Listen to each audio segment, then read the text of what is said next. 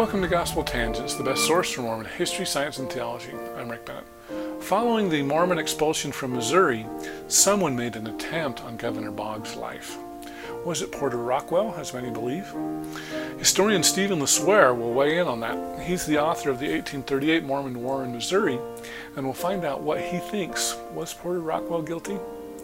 You'll find out in our next conversation, but it's only available to newsletter subscribers. So go to gospeltangents.com slash newsletter, and I'll send you a secret link so you can hear what Steve thinks.